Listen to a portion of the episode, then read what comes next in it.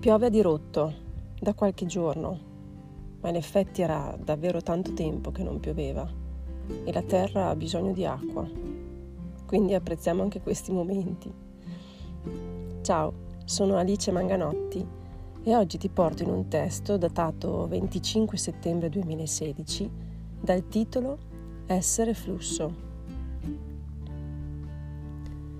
Se guardate una pianta giorno per giorno, vi accorgerete di tutti i suoi stati d'animo, oltre a comprendere le sue emozioni.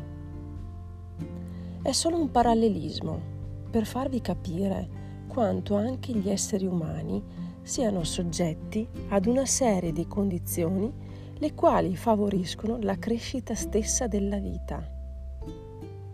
Ora è abbastanza scontato visto gli innumerevoli libri di sviluppo personale che ne parlano.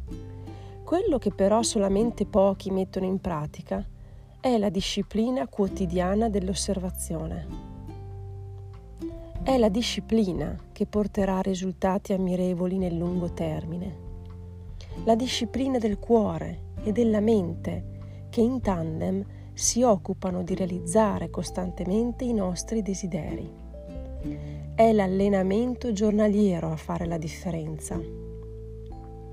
Miriade di persone lo fanno già per il fisico, ma la stessa cosa vale per la mente ed il cuore.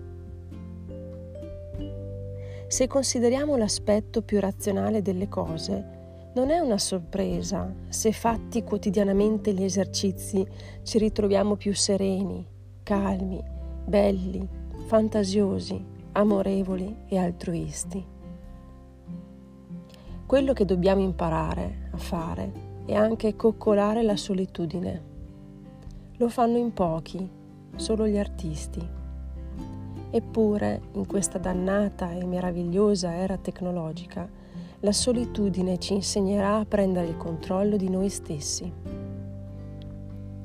Non dobbiamo seguire il flusso, né andare contro il flusso, ma essere flusso.